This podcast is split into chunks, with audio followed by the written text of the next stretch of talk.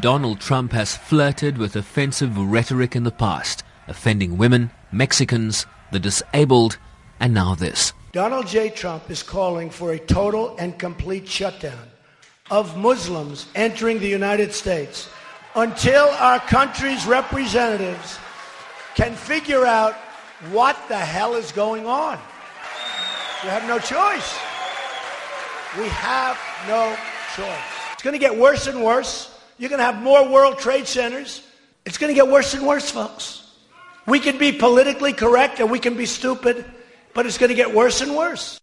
And while he's been criticized by some of his fellow Republican candidates within the context of the electoral campaign, those outside the process have also taken him to task, including Republican Speaker Paul Ryan. What was proposed yesterday is not what this party stands for, and more importantly, it's not what this country stands for.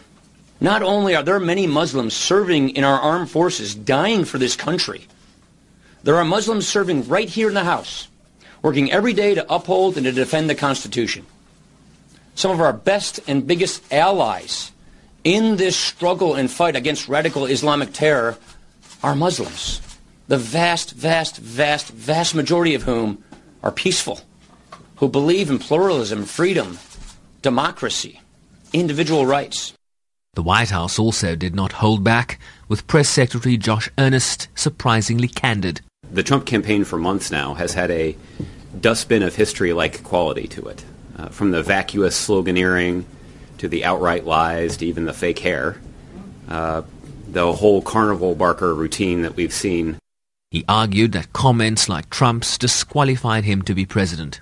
Each of the Republican candidates has already taken an oath pledging to support Donald Trump for President of the United States if he wins the nomination. But the fact is, the first thing a president does when he or she takes the oath of office is to swear an oath to preserve, protect, and defend the Constitution of the United States.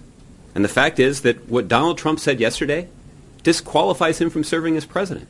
And for Republican candidates for, ple- for president to stand by their pledge to support Mr. Trump that in and of itself is disqualifying.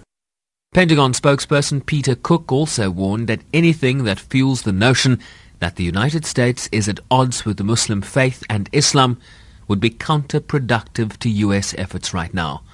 I'm Sherwin Bryce Pease in New York.